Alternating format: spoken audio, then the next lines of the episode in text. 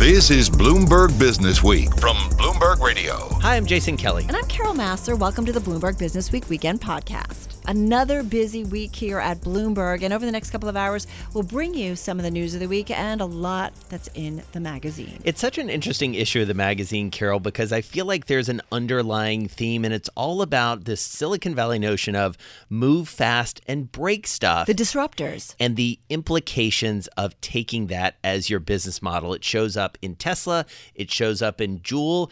And what we're seeing is doesn't always work so great. Right. Some of the consequences as a result of it. And I love the Tesla story in particular. It's the cover story, but it really gets into ethical questions that as we move into the self driving universe, how comfortable are we that we want this, but probably to get to it, to full self driving, we're going to lose some lives along the way. So, what's the public's comfort level with that. And speaking of Silicon Valley, we've got a deep dive into Oracle, its adventures, shall we say, in the cloud, and also economics taking the and also economics taking center stage.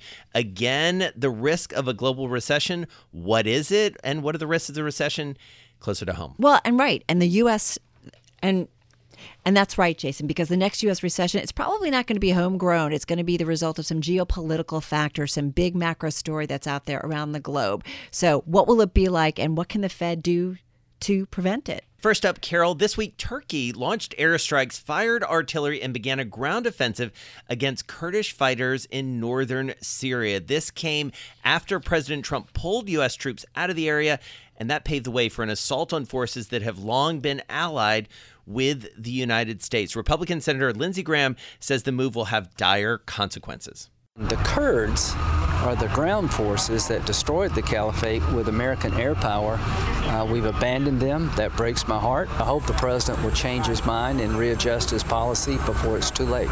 Another busy news cycle this week, Jason, no doubt about it, and another geopolitical concern, and this one had to do with U.S. policy in Syria. I feel like this took a lot of folks in Washington, around the country, around the world by surprise. Well, and that global element is especially important because it affects other countries and the U.S.'s relationship mm-hmm. with other countries, none more so in many ways than Russia. Uh, Henry Meyer joins us from our Moscow bureau with some really good context. His story, his reporting on the terminal this week has been key to understanding everything that's going on here.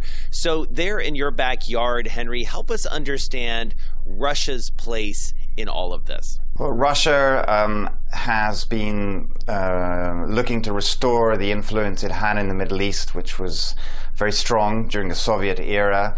Uh, that changed uh, dramatically uh, after the, the collapse of the Soviet Union. And really, uh, Putin, um, President Putin, has uh, had immense success in this field. the intervention that Russia uh, did in Syria um, starting a few years ago, in which they succeeded in reversing the, the outcome of the civil war. Uh, President Assad was on the verge of being overthrown, and he's now um, firmly in power. This uh, has been a great success, but what is happening now is that the uh, the U.S. Uh, withdrawal from Syria is providing uh, Russia an opportunity to to really cement that uh, situation in Syria. But it's not just about Syria. I think you're right that Russia has since filled the vacuum from Syria to Libya, even luring Turkey into buying um, some military equipment. I mean, it's it's a much broader impact here potentially, right, for Russia. That's right. Uh, I mean, Syria, if you like, has been Russia's calling card in the Middle East. It's the reason why it's taken seriously now. Uh, but it's using that uh, to expand its role in, in, in, many other countries. In Libya, uh, there are um, increasing uh, reports that uh, Russia is backing the um, strong man in the east, General Haftar and um, it uh, is developing relationships uh, with uh, traditional U.S. allies like Saudi Arabia. President Putin is due to visit uh, Saudi Arabia shortly.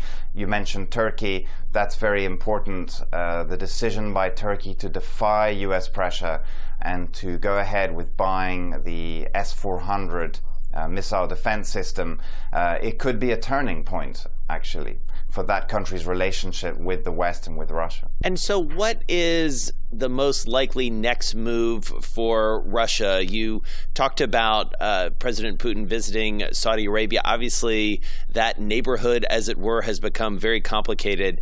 As you described, what might Russia and Moscow do next? Well, their first priority uh, is to try and use the current situation to its advantage in Syria. Uh, so it's uh, trying to engineer a solution involving President Assad, the Kurds, and Turkey. Uh, which would allow uh, Assad to essentially reclaim control of most of the of the Kurdish area. Um, and then, secondly, um, it's clearly uh, going to be looking for uh, cooperation from Gulf countries, Saudi Arabia uh, and others, in reconstruction uh, of Syria. Uh, it, it, has very ambitious goals in terms of uh, remaking its relationships with all the countries in the region. Russia has a very specific role in the sense that it keeps ties with all of the different countries uh, mutual enemies. It's quite unique in that way. And that's Henry Meyer joining us from Moscow. And Carol, I thought that was so interesting in part because we've obviously been looking at this through a very U.S focus lens, but Russia is a major player in all of this. Well, especially when if we're creating vacuums in an area like the Middle East, which is so unsettled, it does provide an opportunity for Russia to fill that. And you do wonder about the consequences. Uh, in the future as a result of that. This is an important story. The story of Juul is not unlike that of so many esteemed Silicon Valley tech startups. It moved fast, it disrupted an established industry. We're talking about the cigarette business. That's right. And it has found itself in the middle of probably one of the biggest public health controversies mm-hmm. we've seen in quite some time. Lauren Etter joins us from LA. She is the co author of one of the really most compelling reads in yeah. the magazine this week. It's all about Juul. I learned a ton from this story. Lauren, take us back to the beginning because the origins of this company are fascinating. Yeah, absolutely. So, like many other Silicon Valley companies, this one started at Stanford University. Uh, the two founders of the company were uh, graduate students studying at the business school, and they were smokers. And they were sharing smokes um, out back and decided that, wow, this is a very outmoded product, and maybe we can innovate on this.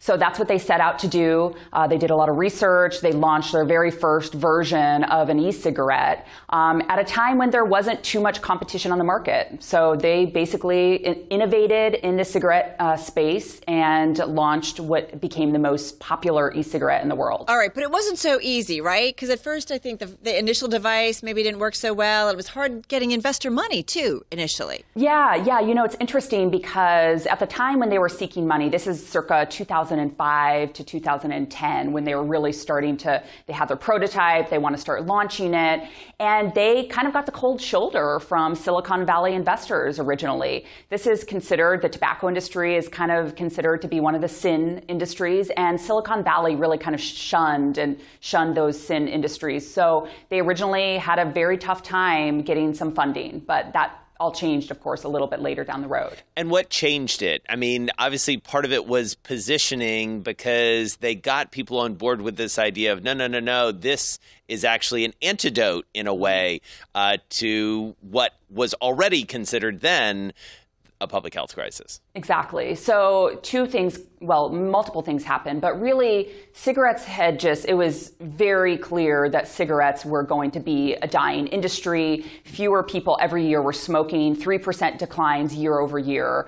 And everybody was starting to turn away from cigarettes. But of course, they're addicted. They uh, are addicted to the nicotine. So, that's sort of what the company founders really zeroed in on. We can allow smokers to continue to have a nicotine fix but it's not going to have the combustion that causes the tar in the lungs and is ultimately the cause of lung cancer. So they kind of positioned it almost as a more healthful product, as a, a, a healthful alternative to cigarettes. And uh, that's really, it started catching on.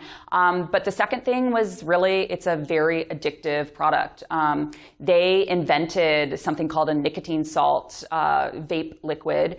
And basically, they had chemists early on in their laboratories and they devised this ultra powerful nicotine liquid. And that for sure helped get a lot of people hooked onto their product. Well, and I think what is so troubling is how did so many teenagers, right, those under age, get hooked on a product like Juul? Well, this is the thorniest issue regarding Juul. Um, but the fact of the matter is, early on, Juul laid out a marketing campaign that was pretty much designed to attract kids. It was super edgy, it had uh, colorful graphics, really bold. They hired models. Um, it just made it look like a very cool product. They they marketed on Instagram, and sure enough, to much to nobody's surprise, high school students eventually and middle middle school students eventually started trying the product.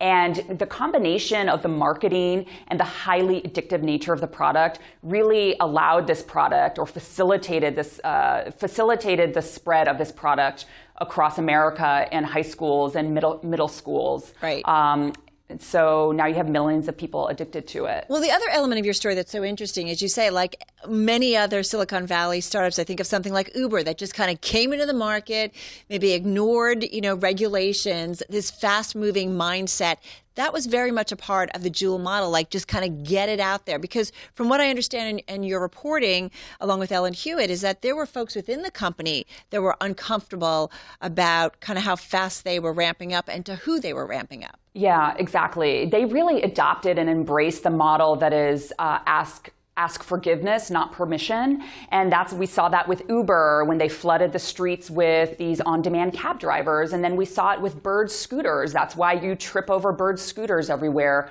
on street corners. So they really they adopted that model of like let's just get it out there as fast as possible. We need to really own this market as quickly as possible because it was rapidly becoming more competitive with the big cigarette companies getting in it.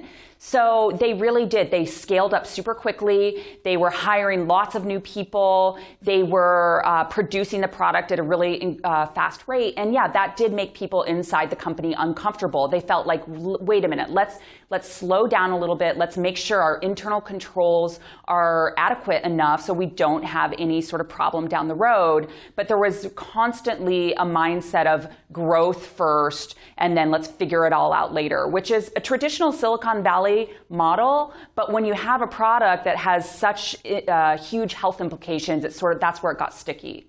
Well, and Lauren, it feels like also mindful of the fact that regulators didn't really know what to make of this. Lawmakers didn't know what to make of it. So they had this moment that they could seize that while those were, folks were figuring it all out, they were going to build a big business. Yeah, this is the most interesting aspect of all of this is when e-cigarettes and Juul started really unrolling, un, uh, unrolling their product.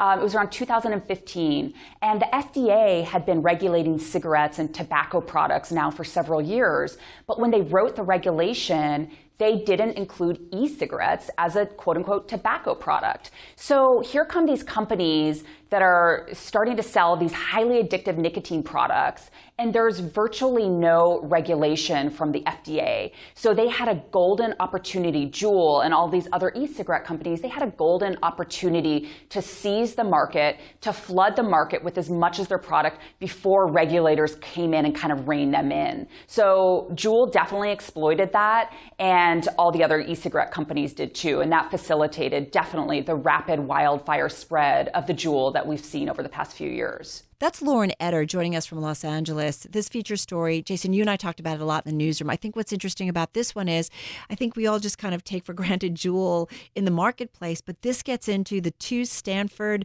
you know, graduates who worked on this, created this, um, the troubles in kind of bringing it to market initially, but how they became really the major player in this market and how they did it by flying really under the radar of regulators. Well, and now very much front of mind for regulators and very much front of mind, I feel like in the broader public conversation. This happened very quickly. It's a fast moving story, mm-hmm. and this is really important context. And full transparency Michael Bloomberg, the founder and majority owner of Bloomberg LP, the parent company of Bloomberg Radio, Bloomberg Television, has campaigned and given money in support of a ban on flavored e cigarettes and tobacco. So, Jason, I think safe to say that increasingly we are seeing medical research tap into using the human body to figure out what ails it. Yeah, I was struck with this story. You know, we've talked a lot about immunotherapy mm-hmm. when it comes to fighting cancer. Uh, that brings us to a story in the tech section about really harnessing the body's garbage disposal. I love the Wild. imagery here. It's technical, but even I understood it after reading so it a bit. Uh, Rebecca Penty joins us from London. She's got the details. Mm-hmm. So, Rebecca, what are we talking about here? So, for a long time, scientists have known about the body's own garbage disposal. This is at a molecular level. When when the body realizes that there's proteins that are malfunctioning, that are bad proteins, or just simply proteins that it doesn't need anymore, it sends out these compounds that actually collect those proteins and break them down and either junk them or recycle them and create new ones. And so, for years, for decades, scientists have been trying to figure out could we actually use that that um, system and harness it in a way that would allow us to go after diseases. Because keep in mind, most diseases are really just clusters of um, of proteins that are clumped together and are misbehaving in a way and they need to be broken up. And most traditional medicines really make them, you know, kind of put them on pause, pause their growth. In this new way of thinking and this new technology, the drug companies are testing treatments that would go in and piggyback onto the body's own garbage disposal units and target those bad proteins and get rid of them.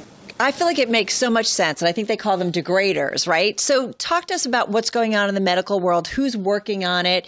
Uh, who's on, who's doing the cutting edge research? Because um, it sounds like some big drug companies are also getting involved. Yeah, that's right. It started out as an idea that came out of Yale University, and then it, it turned into sort of a fringe area of medical research it was very difficult for scientists involved in the early stage to get funding.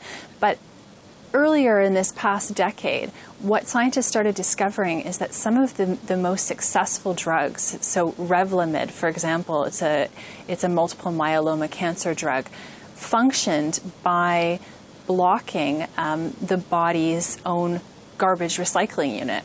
So, or process rather.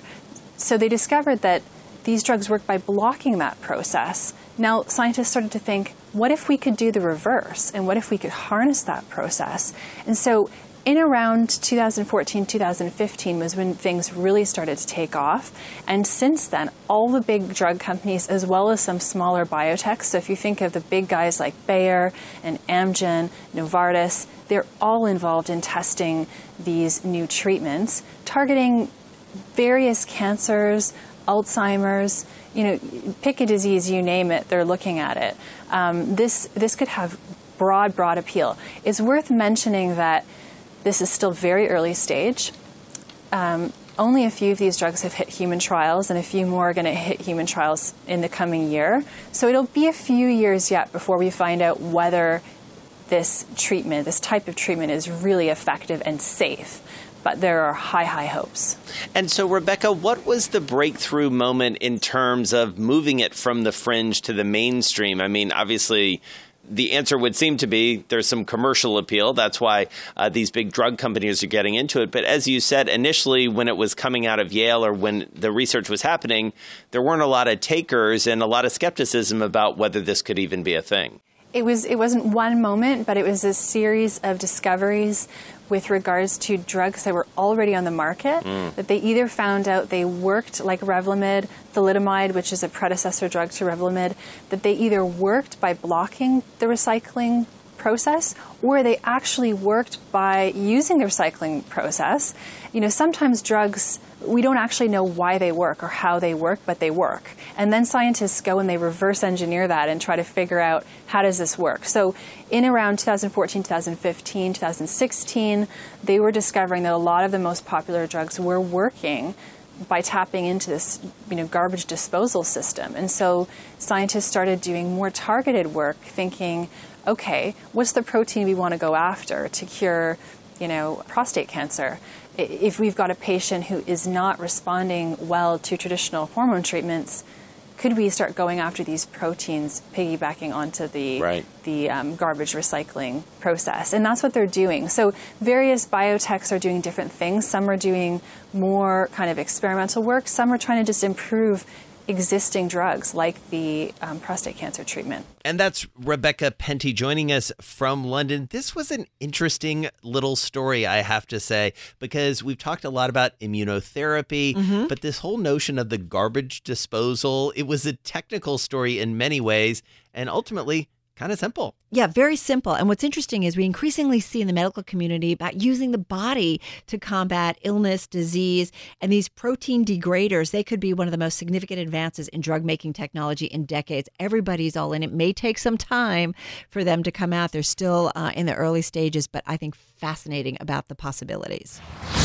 So, getting to a world with self driving cars could mean a world where we save lives. Getting there, though, is probably going to require losing a few lives first. It's a predicament. This story really struck me because it is a very 2019 story in the sense of technology and ethics and our very humanity uh, all colliding in one story. Zach Mider is here with us. It's all about Tesla and its efforts to create the ultimate self driving car.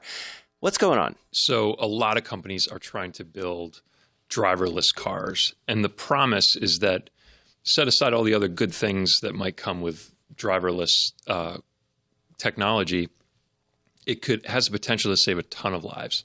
Something like 38,000 people die every year. It just in the United States, more than a million globally. And most of those uh, fatalities are caused by human error of one kind or another. So if you can remove somehow keep the cars but remove the human error, there's just massive life saving potential. Well, and that's the predicament, right? That in order to get to that point, unfortunately, we're going to see some accidents as people continue to test autopilots, correct? Because they need the data to get better. Well, so Tesla is taking an approach that's totally different from everyone else in the autonomous industry. Almost everyone else is basically saying, we have to be really careful about safety. We're going to try to build an autonomous car that works autonomously before we really like start producing it in large quantities and selling it to people. And we, we have to sort of get it perfect or almost almost perfect to, before because otherwise the, right. the, the concern is the public is going to react, they're going to freak out, they're going to ban these things. It could be a big problem. And then there's Tesla. Tesla's taking the total opposite approach, which is saying listen, we don't have autonomous technology yet, but we have this stuff that's like pretty good. You have to oversee it. It might sometimes makes mistakes, but we'll just tell, we'll just sell it. We'll put it in the cars and we'll tell the uh, customers, you have to oversee this thing at all times. You have to constantly supervise it. It only works on highways, basically, but it works pretty well on highways. You can, um, you, without touching a, a pedal or or the steering wheel, you can drive for 100 miles. You got in a car, correct? That's right. And what was it like? yeah, walk us through that. It's it's creepy, you know? It's a it's a creepy feeling. It's very different from cruise control because it's doing all this stuff without you. And you you get to see kind of what the car sees, right? So you can you, you have a little video screen that shows you, you know, if you drive along and there's a bicyclist in front of you, it shows an icon of a bicyclist. It's recognizing a, somebody on a bike, or it's recognizing a truck, or it's recognizing a car. And it's making decisions about how, what these other objects are going to do, where the road is, and it's it's driving.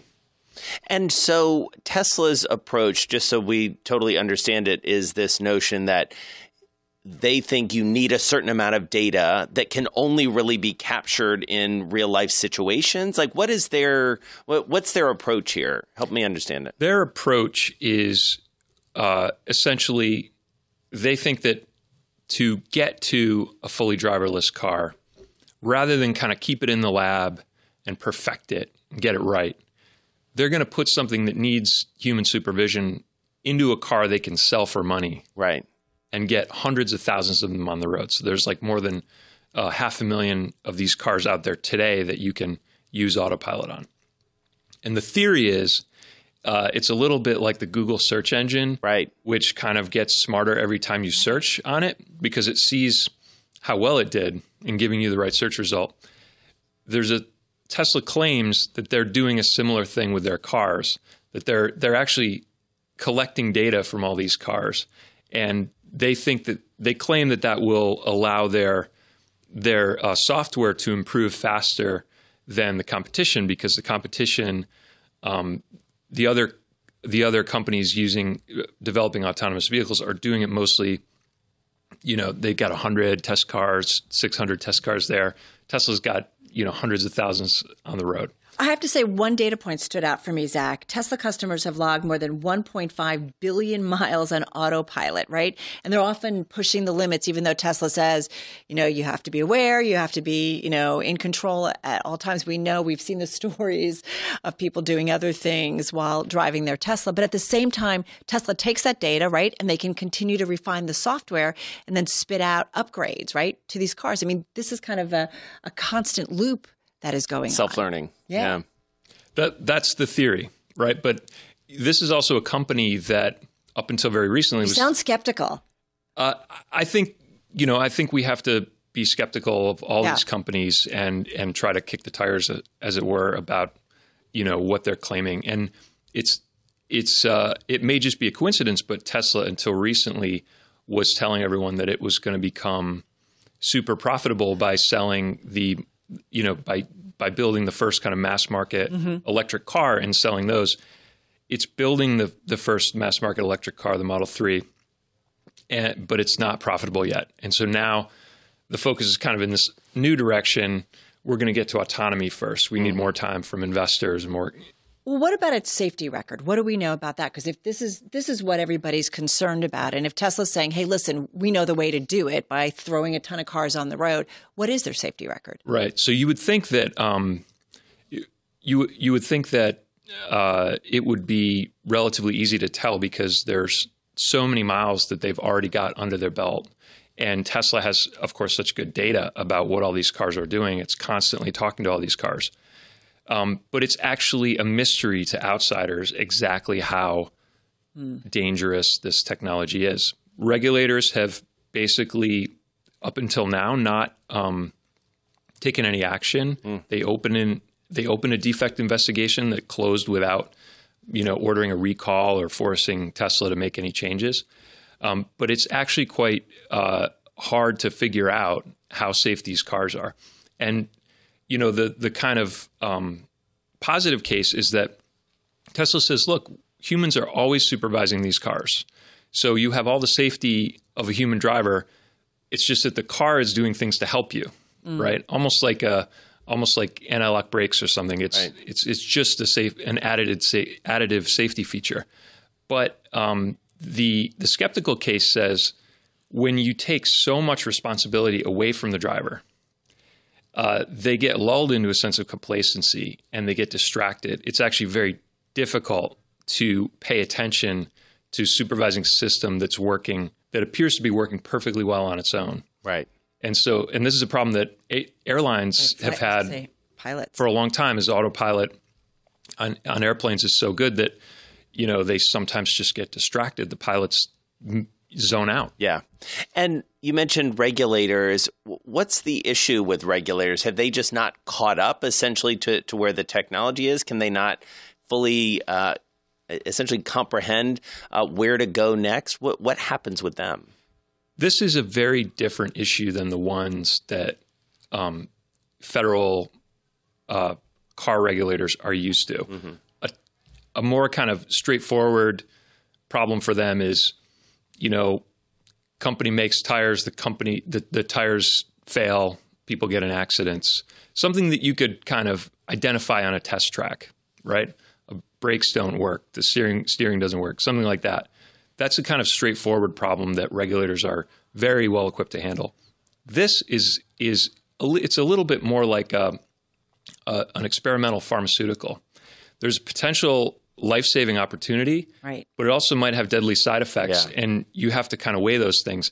And it's very hard to know that on a test track. You really have to put it out in the real world to find out how it's going to react when another car does something weird. I love that parallel that you make that, you know, we do have a model for this industry, for the self driving uh, vehicle industry, and that is the drug industry, right? Because they do go through various phases of testing these ultimately on people to see if it works. And sometimes it does, and sometimes it doesn't. Right, and so there are people who are who are following the autonomous car industry who are saying we need to um, to equip regulators to essentially act like the FDA does, Right. and have kind of a series of phased tests that are overseen by somebody outside the company. The Tesla story, the covers story, one of the feature stories in the magazine as well, written by Zach Mider. Uh, this story, he drove around in a Tesla Model 3. He gave us his firsthand experience of what it's like.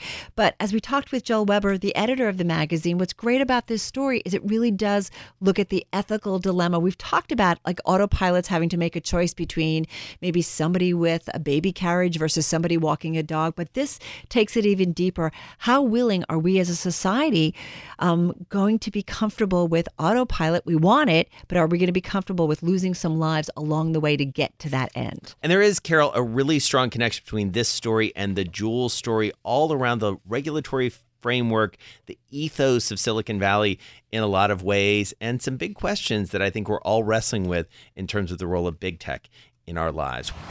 This story was among the most read on the Bloomberg terminal when it came out. We talked about it so much on our daily radio program, and it was looking at what the next U.S. recession might be like, and it'll probably be like no other. Right. We always talk about this time will be different. It's mm-hmm. beginning to feel like it actually may be true when it comes to the U.S. economy. Cristina Lindblad, who oversees the economic coverage of the magazine, here with us about this story.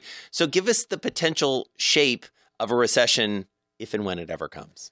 Well, they're usually, from history, we know that they're triggered by a spike in inflation, followed by a spike in interest rates as the Fed intervenes. And then that causes an unwinding of, you know, either economic, um, you know, excesses or financial excesses. But this time, inflation is low. The Fed is cutting, and we don't really see any bubbles. You know, stock prices don't really seem to be, you know, out of out of um, sync considering that that rates are still low. So what is going on? Why is there so much talk about recession? And basically as we joked around this week was like it's geopolitics stupid. You know, it's Yeah. it's it's coming it's sort of an external shock that we that's kind of self-induced because we, we started this trade war, but it's causing so much uncertainty that businesses are are not investing, are not spending in in creating new capacity because they, they're afraid that their supply chains are going to start unwinding. And lower interest rates by the Federal Reserve. I mean, they're already low. You know, as we as we sit right now, but even lowering them, that's not going to necessarily give businesses the confidence, right, Christina, to go out and spend. No, So they no, can't it doesn't change. I mean, it doesn't change the outlook. I mean, it may weaken the dollar, which you know that would be helpful, but it w- it doesn't materially change. You know, it's basically you know what we call the fog of the trade war. which Right. You know. Well, and we talk so much about the strength of the consumer amid all of this. And there is this notion that at some point, if businesses do curtail spending, they curtail hiring, people start to get a little bit more worried about their jobs or promotions or bonuses or raises. Uh, but we don't see any signs of that yet. How is the consumer looking amid all this? The consumer is feeling pretty good because the consumer was, um, you know, kind of late to harvest the fruits of this ten-year um, expansion, you know, that we've been in. Companies and other, and investors felt it first. So wage growth has been ticking up in in the you know in, in the recent year, you know, and hiring, you know, even though there's been a little bit of wobbles, is still pretty, you know, on a high sustained pace. So we don't see yet that the consumer has lost their nerve, but that really is going to be one of the things that people are going to be looking at the next year. And they're Well- going to be looking at hiring and how companies, because the, the feeling is that at some point the trade war will may cause companies to start, you know, really um, dialing back on hiring. Right, right. If they start to look for ways to cut costs, right. Right. They either or let start to let people go, and then it just kind of all snowballs from there. I mean, the odds of a recession. I mean, I feel like we keep seeing different polls of Mm. you know maybe a little bit higher than they were a year ago, maybe a little bit lower. I mean, kind of go back and forth a little. bit. Actually, Bloomberg Economics said they were higher at the beginning of the year, but actually lower than during the summer. So people are looking at a 12 month horizon and they're seeing, you know, Bloomberg Economics, for example, says 25%, less than 25% chance of a recession. I think the highest you see 40%. The big one big wild card is whether Trump would go ahead and levy um, tariffs on the remainder of Chinese um, imports that have not been tariffed yet. Some people say that if mm. that happens, it's inevitable. Well, and we've certainly heard from Fed Chief Jay Powell, right, who has talked about they seem to still be optimistic about the outlook and say that there's no reason why this expansion can't continue except for these kind of macro factors and they often point to trade at this point. Right. At the same time though, most people expect that they will cut again. Yeah. Uh, you know, at the at the meeting at the end of October. And that's Cristina Lindblad. She oversees all of our economics coverage at Bloomberg Businessweek. Carol, always love getting her perspective. It's global and also has a lot of context about what's happened before and what actually, I know we say this all the time, may be different this time. Right. And this story really digs into what might cause the next U.S. recession. It's been a long time in coming. We keep talking about it, and yet it hasn't happened. The expansion continues. What's interesting about this story is that it might be different this time around in terms of what causes a recession here in the United States. It's been the talk of the global IPO circuit for years, the Saudi Aramco IPO, and after several false starts, Jason, it seems to be finally, finally happening. Well, this one is such a collision of politics, economics, financial markets, mm-hmm. investment banking, and of course, the global energy market. Will Kennedy joins us from London with the latest. So, Will, remind us where we are now and a little bit about where we've been. So this was first suggested by the Crown Prince of Saudi Arabia back in uh, 2016, and he stunned the world actually when he announced it by saying that this company, Saudi Aramco, uh, which had been part of the Saudi state for decades, he was going to uh, do an IPO and raise billions of dollars and uh, bring it to uh, global scrutiny and open up its finances. Then it went away for a while. Uh, they had been talking about a listing in London or New York, but investors bought really at the valuation the Crown Prince had put on the company of $2 trillion, which is, as you know, double what either the Microsoft or Apple, currently the world's two largest companies, are worth. Um, all of a sudden, it's come back. Uh, but it's come back in a slightly different form. It's going to be listed in Riyadh only. Uh, they're going to sell 1 or 2% of the company. And it seems that they've got the backing of some of Saudi, Arabia, Saudi Arabia's richest people, richest families. And at the moment, they think they can get that $2 trillion valuation. Well, that's what I think is also interesting. First of all, in terms of the listing, uh, it's not like it's New York, it's not London, it's not Hong Kong. They're doing it on the Saudi exchange. And I do feel like even though it's going public, the Saudi government will still have a lot of oversight here. That's exactly right. I mean, the the rules on uh, transparency are not quite the same as they would have been in New York, for example. I'll give you one example of that. In New York, SEC regulations mean you have to be very precise on your oil reserves as an oil company, how much is ready to drill now, how much might be ready to drill in the near future, and how much is still pretty speculative. They won't have to do that, for example, listing in Riyadh. Um, they will be able to uh, encourage Saudi banks to lend to potential investors, both large and small. And the Saudi government actually has a history of when there's an IPO in Riyadh, it tends to encourage some intervention in the market to ensure that the price stays buoyant. So it's not quite like an IPO would have been in New York or London. Um, but it's still a very, very big exercise, and they will be marketing the uh, equity outside uh, Riyadh to international investors who want to come in through that mechanism. There'll be a 144A mechanism in New York, for example. So it will be there for international investors, but it's not the same as a New York listing, Cal. Well, and when you go back and think about where the world was in 2016, what the world thought of Saudi Arabia, Saudi Arabia's place uh, in the global economy and the global political scene, Will, that's changed pretty dramatically, not just for Saudi Arabia, but specifically for Aramco. was targeted by some Iranian uh, made strikes, uh, missile strikes, not too long ago. Uh, how has that changed the perception of this deal? Yes, this is a world-class oil company, and operationally it's probably on a par with Exxon or Shell. But it operates, Jason, in a wholly different political situation, and we see that in several ways. This attack from uh, a drone strike, people aren't sure exactly what it was, a missile strike, showed the very vulnerability of the Saudi energy system and the fact that it's in the world's most dangerous neighborhood. And that's going to presumably encourage investors to perhaps apply some kind of discount. And then you've got the political risk associated with Saudi Arabia that was illustrated uh, by the murder of uh, Jamal Khashoggi. So investors are going to have to take those things into account when they assess the IPO for, for sure.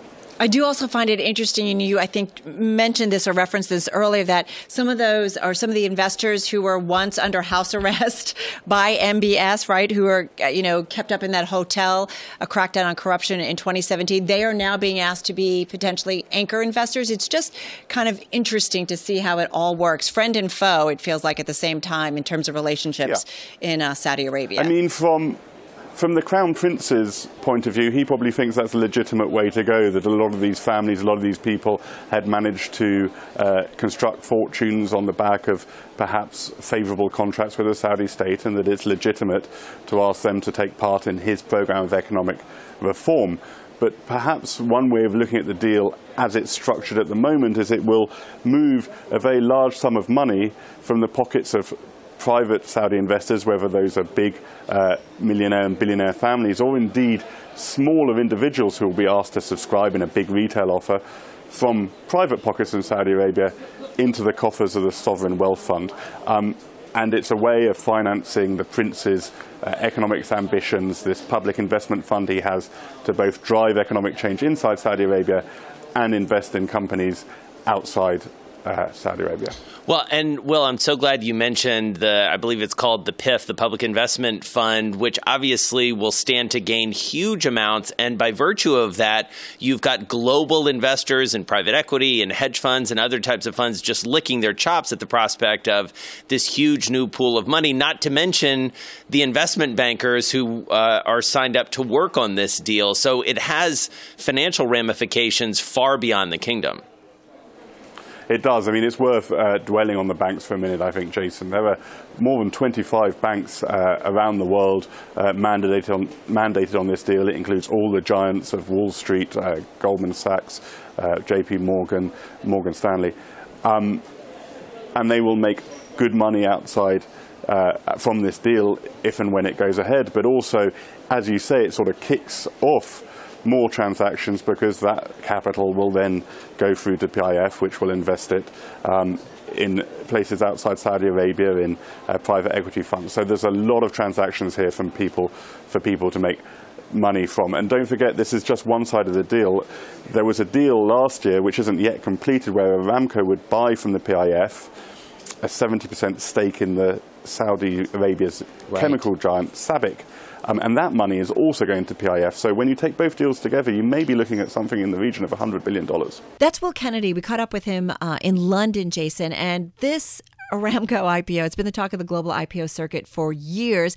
Finally seems to be happening, but lots of questions about the valuation, uh, it coming to market when the price of oil isn't as high as it's been in the past. And I do think it's also interesting in terms of the exchange. It's not rolling out in London and New York, it's rolling out in Saudi Arabia. Well, and there are also all of these questions for investment bankers, for politicians, for investors on the other side of this who are waiting to get their hands on the proceeds of that IPO. For years, Oracle has been making promises about its potential footprint in the cloud, and yet, Jason, it has not quite happened yet. Well, and so much drama going on there in the C suite, mm-hmm. as well as just around this marketplace, the, a different sort of C, the cloud, the as cloud. you say. Nico Grant joins us from San Francisco with that story. So, what are Oracle's ambitions, and how are they playing out at this moment in the cloud? So first I want to unpack a little bit what the cloud is and what we mean by the cloud here. So there are three parts to cloud computing. One is where Amazon and Microsoft dominate. And this is renting computing and storage from a network of server farms around the world. And this is the market that Oracle has struggled the most with. And then you have, you know, right above that, sitting on top, coding languages, databases, um, and other tools that organizations use. And then at the very top of, of that cloud pyramid, you have applications. Think of these like your smartphone apps, you know, tools that can help a business, for instance, manage its customers or manage its human resources, manage its accounting. Oracle has for a long time touted its ability to play in all three of these markets. The company started out being very strong in databases, and then over time it uh, developed and acquired many applications. But this bottom layer, where Amazon has you know been the pioneer and really shown what's possible, uh, Oracle has struggled. And right now, what we see is the company deciding to de-emphasize um, this part of the market, basically using its cloud infrastructure which is the name of the bottom layer, in order to be, you know, the hosting site for the rest of the tools that they actually think um, they can sell to customers and make a mark in the in the industry. So Tell us what happened here because they certainly put a lot of effort, a lot of money. They kind of put this whole cloud group separate from the rest of the company. It was kind of a kind of a hip place to be in terms of working. Uh, they got mm-hmm. engineers from a lot of the other Silicon Valley companies. So what went wrong? Mm-hmm. So Oracle basically built, you know, a colony within itself, and it was uh, based up in Seattle. It still is up there. Uh, it's led by a man named Don Johnson, no relation to Melanie Griffith's ex-husband. Um, and the idea was to find a lot of people from the cloud diaspora up in Seattle, people who had helped build the Amazon Web Services cloud, helped build Microsoft Azure, um, and get them to really make Oracle competitive in this market. And so, starting in 2014, it began a process of hiring lots of people, and it ended up being thousands of people. Um, in terms of budget, you know, there uh, was a lot of flexibility for for them to pay staffers a lot of money. Mid level uh, product managers were offered 750,000. Um, engineers who were senior with uh, vice president titles were, were sometimes paid more than $5 million in total compensation. This is all from a company that, by Silicon Valley standards, is thought of as thrifty. Um, Oracle generally doesn't give raises to employees from year to year. Uh, the company also never tops any any lists in terms of compensation in the valley, like you know Google and Facebook and other companies we can think of. And so they gave these engineers um, lots of resources. They gave them these beautiful offices up in Seattle um, with you know lots of whimsy that you don't find at other Oracle offices. Uh, you know, massive chess sets, for instance, and game rooms and pool tables and Doctor Who telephone booths. And you know know, the prompt was make us a cloud that is competitive and also make us a cloud that you know works best for oracle applications and oracle databases and you know what we saw is that group grew to be thousands of people. Um, Larry Ellison, the co founder and chairman of Oracle, placed so much trust in Don Johnson that he actually decided to reorganize Oracle and take thousands of staff members away from Thomas Kurian, who had been seen as his technological heir. Uh, his last job at Oracle was being president of the product organization, the only president that the company had at the time. And he, you know, gave those cloud engineers to Don Johnson and this group in order to expand it well, further. And that's Nico Grant joining us from San Francisco. I really love his reporting about Oracle. It's so in depth, and this story really really captures a lot of what was going on at the company in this ambitious effort to really make a dent, as it were, in the cloud business. I also love that Nico went into the three layers of the cloud. If you really don't understand what's going on, he laid it out so clearly. So I think it's an important read, a must read. So, time for a check on pursuits. Lots of stories to get us all ready for the colder weather and for skiing. It's ski season. That's very exciting. We caught up with the CEO of Vail Resorts yes, actually recently. last week when we were out in Colorado. Here with us in New York City is Chris Rovzar. And one of the things I guess we may be doing is ice polo. Yeah, What? you may be watching some polo on the ice. Uh, we were closing this. We every year we do a snow special, so skiing, snowboarding, um, you know, winter camping. And as we were closing it, it was 80 degrees in New York City. we were like, this feels crazy. Yeah. Um, but it's snowing out west, and it's time for us to think about the winter. And one of the best, most crazy events uh, during the winter around the world is the annual snow polo in St. Moritz, and it happens after Davos. Uh, and so a lot of people just hop in their private jets and go there. And it's sponsored by NetJets and Maserati and some other uh, really luxury companies. And it's just a three day weekend. It's a polo tournament. They clear off the ice and they play polo all weekend. And it's champagne and fur and parties and bling, the whole thing. It sounds so decadent.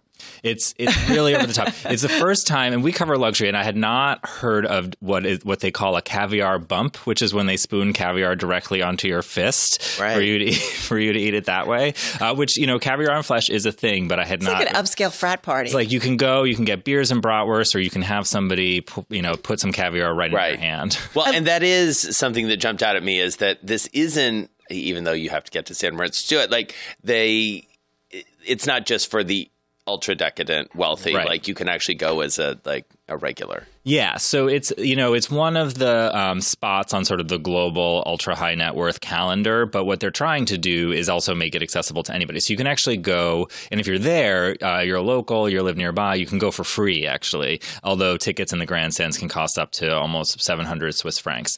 Um, but yeah, yeah, you can go get a beer and just sort of watch this crazy sport of kings. it brings in a lot of money to the area too, right? Yeah, it brings in like 12 million francs, and it, um, you know, it, it they get a lot of money from sponsorships, uh, and they, you know, once they stop doing it one year, they immediately start planning for the next year. Well, and the other thing that struck me is just the mechanics and the logistics of how to put on a polo match on a frozen lake is, is what they're doing, right? Yeah, so it's about 3,000 tons of stuff, of tents, of grandstands and stuff on the ice. The ice is about 26 inches thick, so it's totally fine. And a polo, uh, a, the polo pitch is actually smaller than a normal pitch, so you can get closer to the games. They call them chukkas. And I was like, the, the horses must slip, right? Like Yeah, that must yeah, be how does the main. work? Uh, and actually, they don't. They they give them special hooves that have studs in them uh, and braces to protect them from injury. Uh, but the, the you know the only sort of injuries or stops they actually have is usually from people getting hit by mallets, which is actually kind of something that can happen in any. That's a standard polo Right. injury. yeah, right. A standard hazard of polo. But it's a big business event. Like I think about the sponsors that get involved. I think you guys talk about Maserati, right? They organize kind of some driving Yeah. things around the so event. So Maserati will do like a snow driving test drives, and they say they st- they they do about twelve, they do about a dozen deals every time they do this. So they're selling cars. People are selling clothes, and you know it's for uh, NetJets. They do about twenty flights in just that weekend. That's like a flight every cou- private Yeah. every couple hours. Right. Amazing. And it's and, and in town there's a bunch of festivities too, right? Some like black tie events. I mean it's a Yes. little more posh. There's a club there called Dracula's Ghost Riders Club where they You has a, wanna a go to disco something like ball that. shaped like a head of garlic, which now I have to go. Yeah, right. right. Um, yeah, they have parties all weekend long. All right. So if you're not doing that, you're probably thinking about skiing, and everybody's always looking for the next place. Uh, Zermatt is so like 2018. Yeah, I, I, know. guess. God. So what's the new That so place? last year. So there is this place that's been in development since about 20, 2007 called Andermatt, which is it was actually quite an old resort, um, but it kind of fell out of use uh, by most people in the 80s, and it used to be have a military base, and then the military base closed in the 90s, and so it kind of became very sleepy. And then this Egyptian billionaire uh, named Sami Sar- Sawiris actually looked at this looked at the place and was like, you know what, I could develop this. This has all the bones of an amazing resort. So he uh, developed a hotel, the Hotel Chedi. He built a golf course, and actually he got a special dispensation to allow uh, foreigners to buy second homes there, which you can't actually really do in Switzerland. Um, and so basically, over the past few years, it's become more and more of an international destination. And of course, it's a cute old Swiss town, so it's got all the charm that Right. you want of a kind of like Chamonix, that kind of thing. But it's actually kind of uh, untouched. And now they're replacing all the old lifts with gondolas and stuff. And it's really an amazing place. and it's big. Yeah, it's really big, and it, it, they're actually connecting more Right. mountains uh, with uh, with gondolas and stuff, so you can actually connect to other resorts too. Yeah, because it says the interconnected ski, ski area ultimately 180 kilometers, 112 miles of slopes, and 33 lifts. And just by way of comparison, that's two more lifts than Vail. Yeah, a exactly. lot. Don't tell Vail. And some pretty cool hotels and places to stay. Yeah, so there's the Chedi, which is uh, which is actually a small chain, and it's quite big and glamorous and new. But then there's some old ones like the Hotel Sohn, which uh, are have been around for a while. And there, even though the Chedi is kind of the big new thing, all the hotels are pretty sight because a lot more people are coming now. Well, and we should point out not all the locals are thrilled. It sounds like Yeah. because this was kind of one of those throwback places, well hidden sort of secret Mm-hmm. gem uh, for the locals and people right? who knew it, and now it's all commercial. Yeah, that's the story of a lot of these ski resorts, right? Like uh, Whistler. Now everyone's worried Sure. it's gonna it's going corporate. You know, they're all charming, they're all independent, and then as they get bigger, it's it's good for a lot of the businesses, but then it does lose some of the character. All right. So, um, speaking of characters, the puffer coat. Yes. kind of getting uh, a bit of a makeover, right? I think of puffer coats, and you just feel like the Michelin Michelin man, right? Yeah, like you just like too people much in down. New York City like bouncing off of each other during Yes. the winter time. But you- make it fancy. You guys have some nice versions. So the the question when it gets to winter and style that we get asked the most is like, what is a cute puffer coat? Which is like kind of an oxymoron, and also The one that- newsroom goes silent. Right. Well, one that doesn't look this like a Canada Goose. You know, they kind of Right. all look the same. They're gray, they're blue, they're black, and they have that same look. So we went out and tried to find uh, some other puffer coats that don't look the same and that are sort of trim and uh, tailored. So we found a few, and I brought some in case you guys want to try we Please them. show, show us. And we're going to try and describe them for radio. Yes. And for those folks on radio, please go to Bloomberg.com or buy the magazine, check it out so you can really see the pictures. So one of my favorites is by this brand called Perfect Moment, and it's four hundred ninety dollars, and it's got this like herringbone, red and blue and white. It's like digital. pattern. I'm trying this on. Yeah. It's like digital herringbone. It's cute. So um, It's very short though. I noticed short, that in the yeah. in the picture. So well, it's that's because almost you, like 'cause you got jeans on. So you got will, ski pants. if you're going to ski, you wear ski pants with the Right. bib. You Yes. know, the ones Yeah. that go up the top. And then one of my favorite it's new fluffy. brands is called Aztech Mountain. They actually have. I like this one. The designer from uh, Mugler is also, which is a very fancy fashion brand. They also have. That's a Jason kind of coat. Yeah, this Yeah. is this is. Are these dark. unisex? Or are these like? Is this The one you're wearing, the Perfect Moment one, is is for women, Okay. and then Jason they have for men and women. Um, I like this. Oh, look at yeah, that little it's got yoga. the little, little um, yoga hands. little elastics that cover your um, that cover your hands. And So then- Jason's is all blue, and that's seven hundred and fifty dollars. Yeah, Mine is Jason's about is like five a hundred. Technical, like a Yeah. puffer, but like more hardcore. And yeah, and that's called the Nuke suit, and that's uh, This is on brand. It's I totally on brand off. for you. And then I have one called from a brand called Mammut, which is eight hundred dollars, and it is the blingiest, goldest thing. Wow. Are you going to put it on? ever seen. I'm going to put it on. Oh my God! It's going over. All right, for everybody on radio, Chris is putting it over. his Wow. Oh so my it's not. We're not going to not lose for you. everyone. Yeah. but it's definitely. Um, Looks good. Yeah, and it's so warm. The second you put it on, you're like, "This is warm," and it Kind has of like a solar panel, too. side. Yeah, That's Chris Rovzar, the editor of Pursuits, and so much in this magazine. And Jason, what I love about it is there are some really great deep dives. You and I talked a lot about Juul, finding out how the company was created, uh, its process, hard to find investors initially on. Um, but it was a great deep dive. It's what the magazine is known for. And I feel like the story with Tesla, too, it took us in another direction. Well, and there's a lot of connective tissue between those two stories. And we have talked a lot about that with the editor of Businessweek, Joel Weber, and others here in the newsroom because we do seem to be at this moment where we're asking a lot of questions about what big tech has wrought, what our responsibility is just as people and as investors and as human beings, you know, where this all goes and what the trade offs are as we really embrace these different advances. And speaking of questions, I mean, there's questions about are we headed for a U.S. recession? And if so, what will ultimately cause it? And what can maybe the U.S. central bank do to help us along the way to maybe stay away from it or get us through it? Uh, the other thing in terms of questions, Syria, right? And the change in terms of U.S. policy, the Turkey invasion, I think. You know, just add it to the list of macro concerns that are out there. We'll be keeping an eye on all of that. And that's going to wrap up the Bloomberg Businessweek weekend podcast. Thank you so much for joining us. I'm Jason Kelly. And I'm Carol Massar. Be sure to tune into Bloomberg Businessweek Radio live Monday through Friday, starting at 2 p.m. Wall Street time. And if you can't catch us live, get our daily podcast for the ride home. Check that out at Bloomberg.com or wherever you get your podcasts. And of course, you can get this week's edition of the magazine on newsstands. Now you know you want to see pictures of those puffer coats. Right. You can see them in the magazine, but you'll have to go to Twitter to check us out modeling those puffer coats. I'm at Jason Kelly News, and she's at Carol Massar. And we'll be back right here next week at the same time. This is Bloomberg.